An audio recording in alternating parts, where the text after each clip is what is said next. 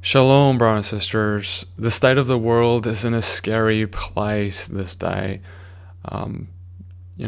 Afghanistan is all over the news, the Taliban's takeover of the country, and everyone is talking about this. There's a lot of pointing of the finger. There's a lot of politics intertwined, and it's certainly a very complicated topic. I want to give you a perspective today about this that I'm not sure if it's been talked about enough, but I think that there is such a lesson in what we are witnessing happening in this country. And to be frank, none of this should be a great shock to us. And I'm going to try my best not to go into politics tonight, but what we are seeing is something that the Bible fundamentally teaches will happen. And what I really just mean by that is we are witnessing the heart issue of man. You see, going into a country the way that the US did, whether you believe it was right or not, I am certain that there were many good things that came out of it. Schools that were built, people got literacy in ways they would have never gotten before, education. There was provisions to people in the country in ways they may not have had without the intervention of the United States, etc. Okay, there are arguably many positives about it all. But the reality is, as we all know, at some point the US had to pull out. Maybe it was too early, maybe it was too late, maybe the timing was wrong. That can all be argued and talked about. But what I want to talk about is the fact that no intervention that we could bring, that any country could bring to another, that is not the intervention of the gospel, would solve the issue. Because at the end of the day, guns, war, or any other idea or intervention of man is not the mechanism by which hearts are changed. You see, the mechanism by which hearts of men are changed, it can only be done through the power of Christ. Because don't make no mistake, the issue within Afghanistan, above all else, is a heart issue. It's the same issue that we face anywhere else in the world, including in the United States. You see, let me break this down for you, brothers and sisters. What's the difference between a country like the United States and a country like Afghanistan, or many of the countries in the Middle East, or and so forth? Well, you could argue, you could think about, the infrastructure is better. And you could think about, the culture is different. You can think about laws are different, and all those things are true. But why? What is at the root of it all the difference? You see, and when we peel back these layers, you'll start discovering that Sharia law is what rules Afghanistan. And you'll start realizing that biblical law is at the backbone of the United States. Now you may say, well, the United States is not the country it used to be, and that's fair. And things may be degrading in certain areas and so forth.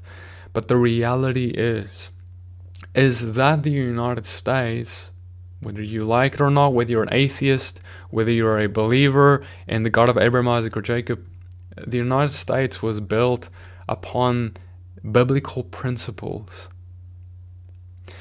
And it is that which has, even if you're not a believer, let's just say you were an atheist and you grew up in a home that may not even be a home that had believing parents, right?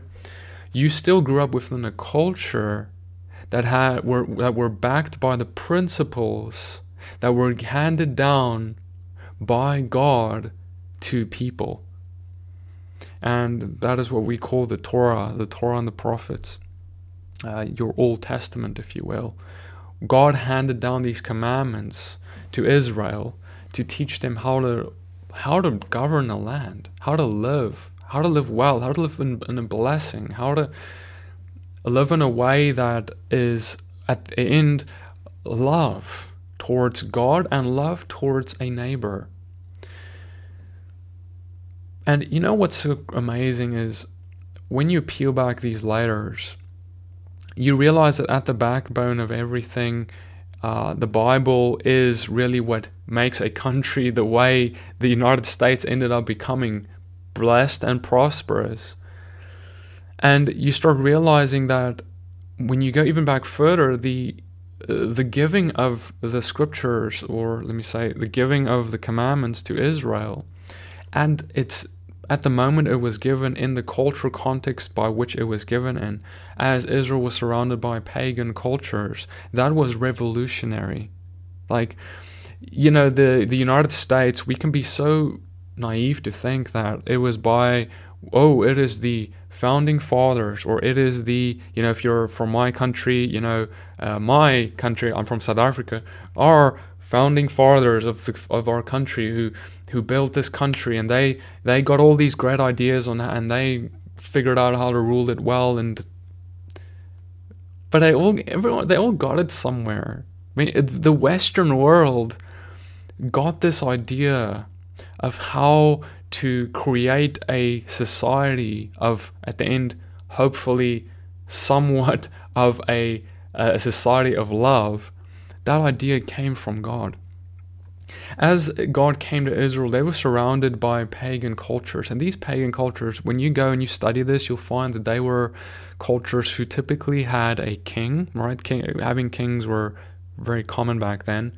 But then you'd have this king making the laws. This king would be the judge, judging those who may or may not have kept it the way that the king prescribed. This king would even be the spiritual leader of the land, of this pagan land. So they would be this religious leader as well. And on top of all this, within this land, not everyone would have even been equal with regards to the law. In other words, if you're a king, you can get away with breaking your own law. This was commonplace within pagan cultures.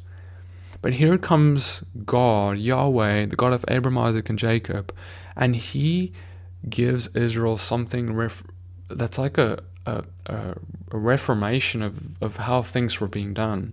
It was revolutionary. And he says that, well, first off, God gives the law. This is not some king who thought it out and sucked it out of his thumb, right? God gives the law. He's the one who established, he's the legislator, if you will. And then he says, now I want you to appoint judges, and I want you to appoint kings, different offices. There's going to be judges, and they're in charge of judging those who keep or don't keep the law.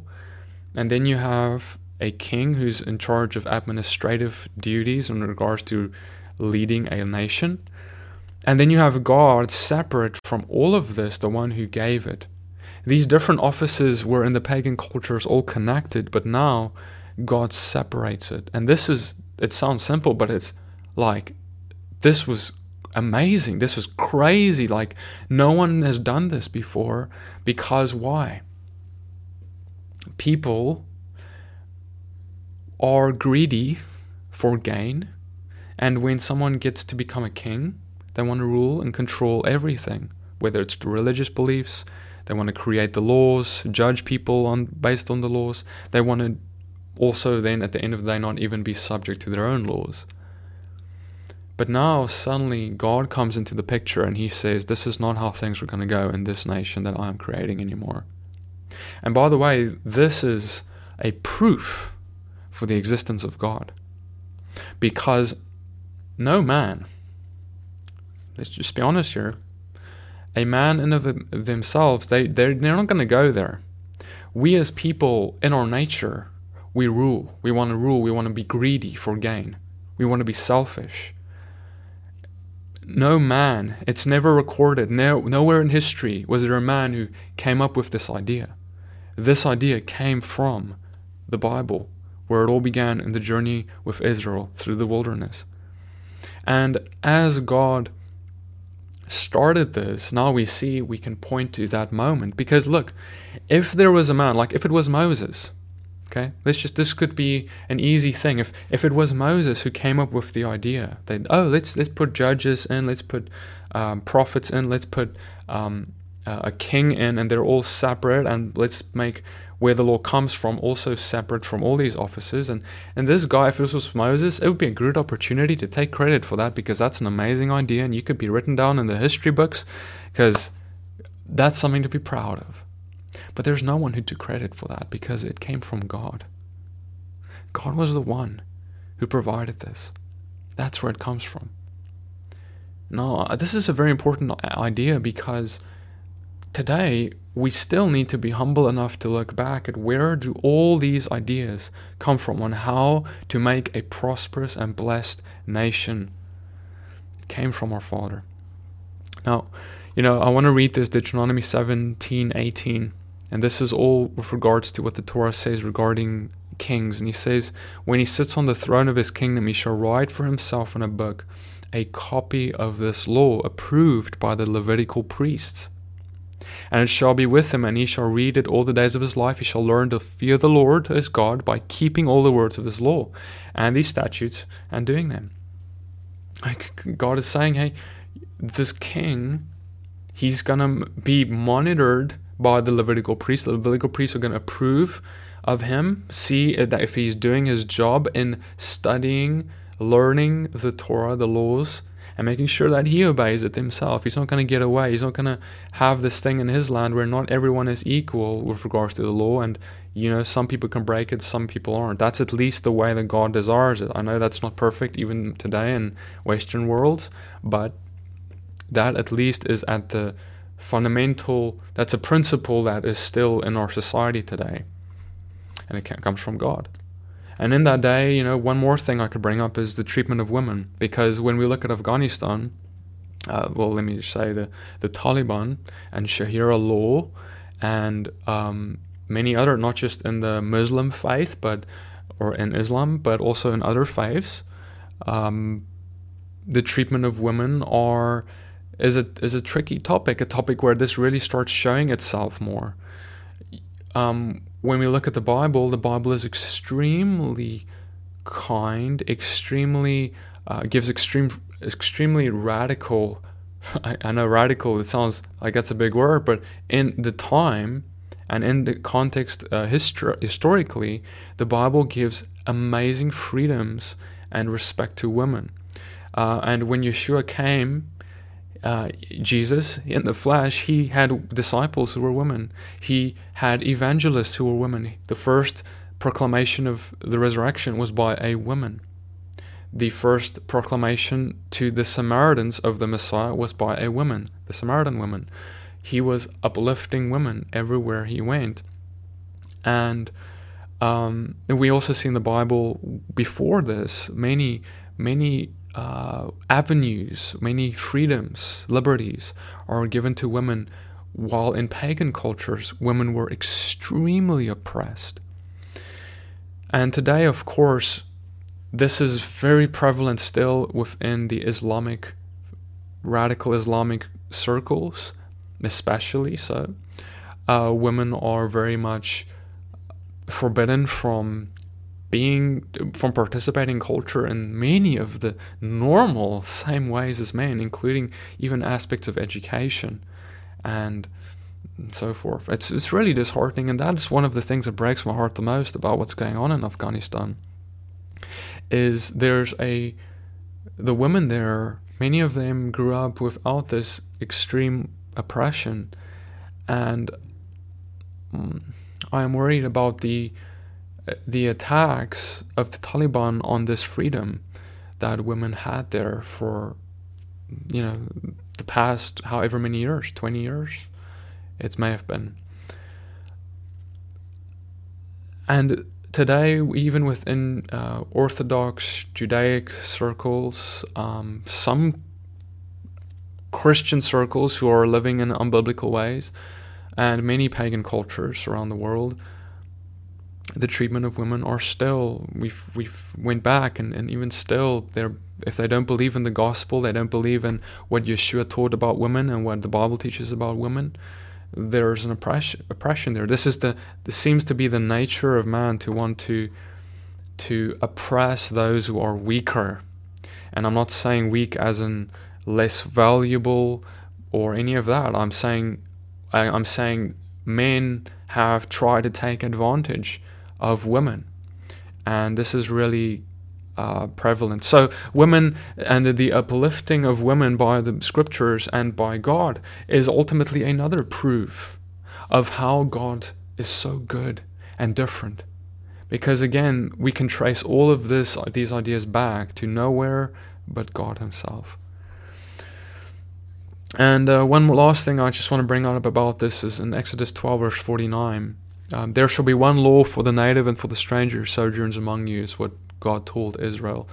You need to love the strangers, but obviously in Islam, the strangers, those who aren't you and who aren't your closest of family and fellowship, in many of Islamic, if you go into strict Islamic ideas, that we're talking about the infidel now, and many of the teachings are that they need to be killed. So,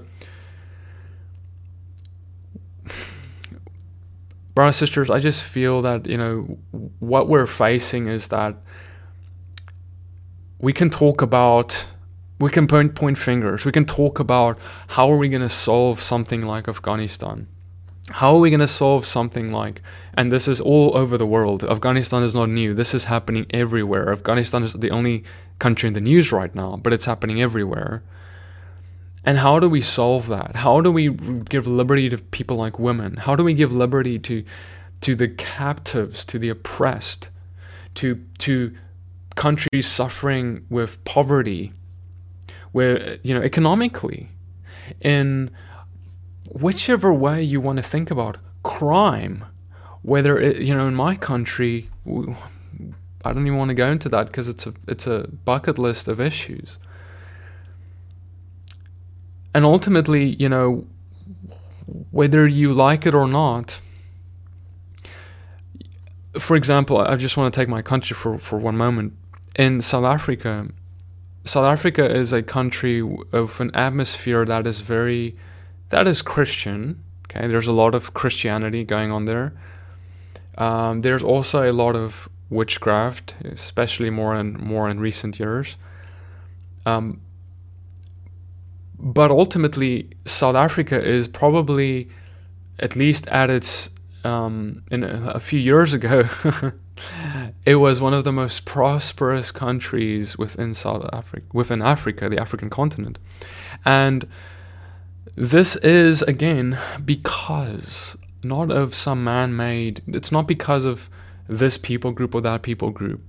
It's just not. It's because of the principles of the Bible that were laid as the foundation of that country when it was established. And you can argue, we can argue about, how that happened, how countries were formed, and many of that was really, it went down badly with war and. But ultimately, the country was built upon the biblical principles of that was handed down again to Moses thousands of years ago.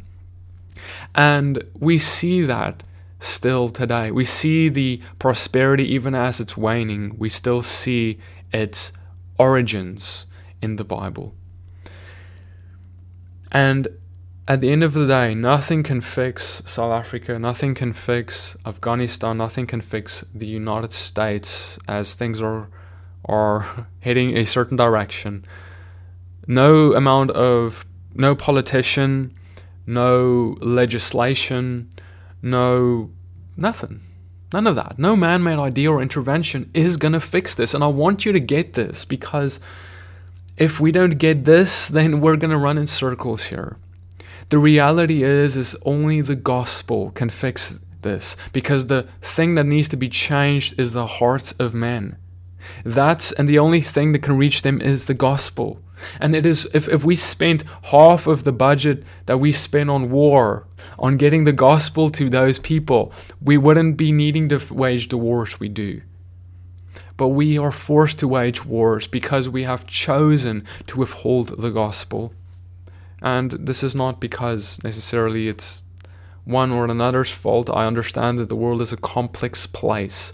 But at the end of the day, my point stands that the solution is with Yeshua.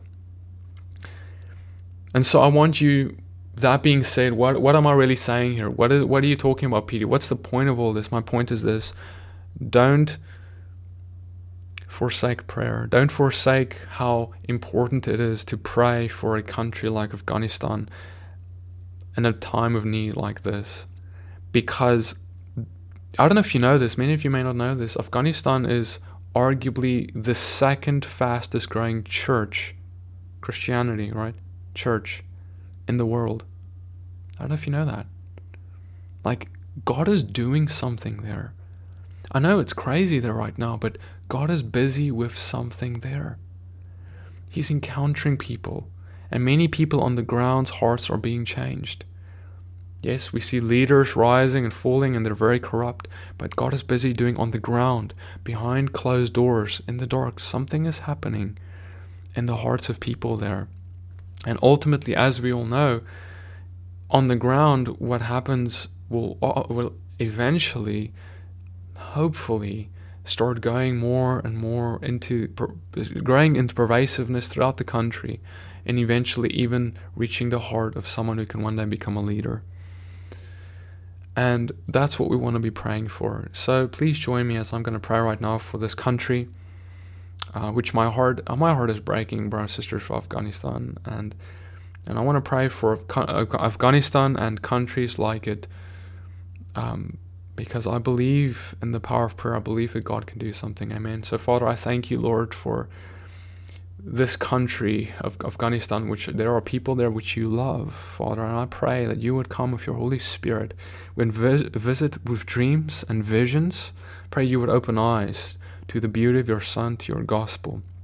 Father, I pray that you would make a way for your gospel to go forth, Lord, like never before in that country. Lord, I pray that despite what the news says, that you have a good news, Lord, and there's no bad news that can stop your good news from going forth. And so, Lord, I pray that you would open doors and make a supernatural way for this. Father, I just pray for all other countries like it, where there is great oppression, where there is great persecutions and trials and failures of government, and countries where they have failed to uphold your law, Lord, because ultimately your law, your Torah, is what blesses. And Father, I pray that you would open the eyes of people to the beauty of your law, to the beauty of your Son. Lord, I pray that you would have a move of your Spirit to change the hearts of people.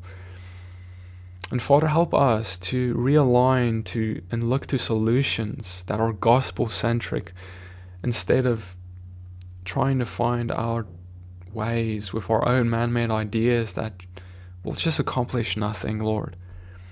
Father, our ideas are and have solutions that are merely temporary, but Father, your solutions are forever.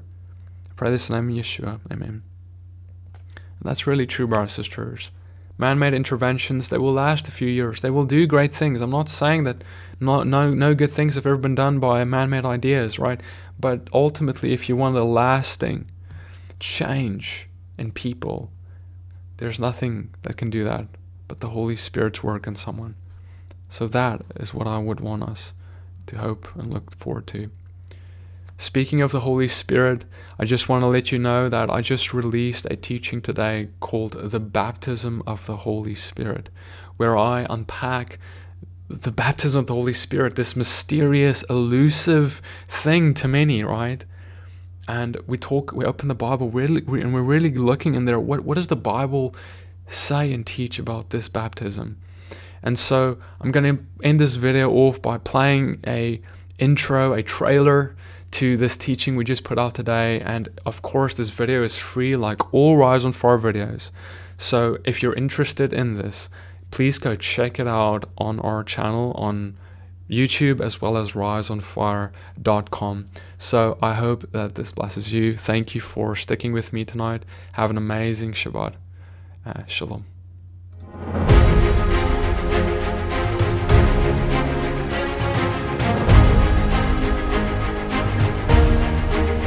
Calling, enabling a radical bride.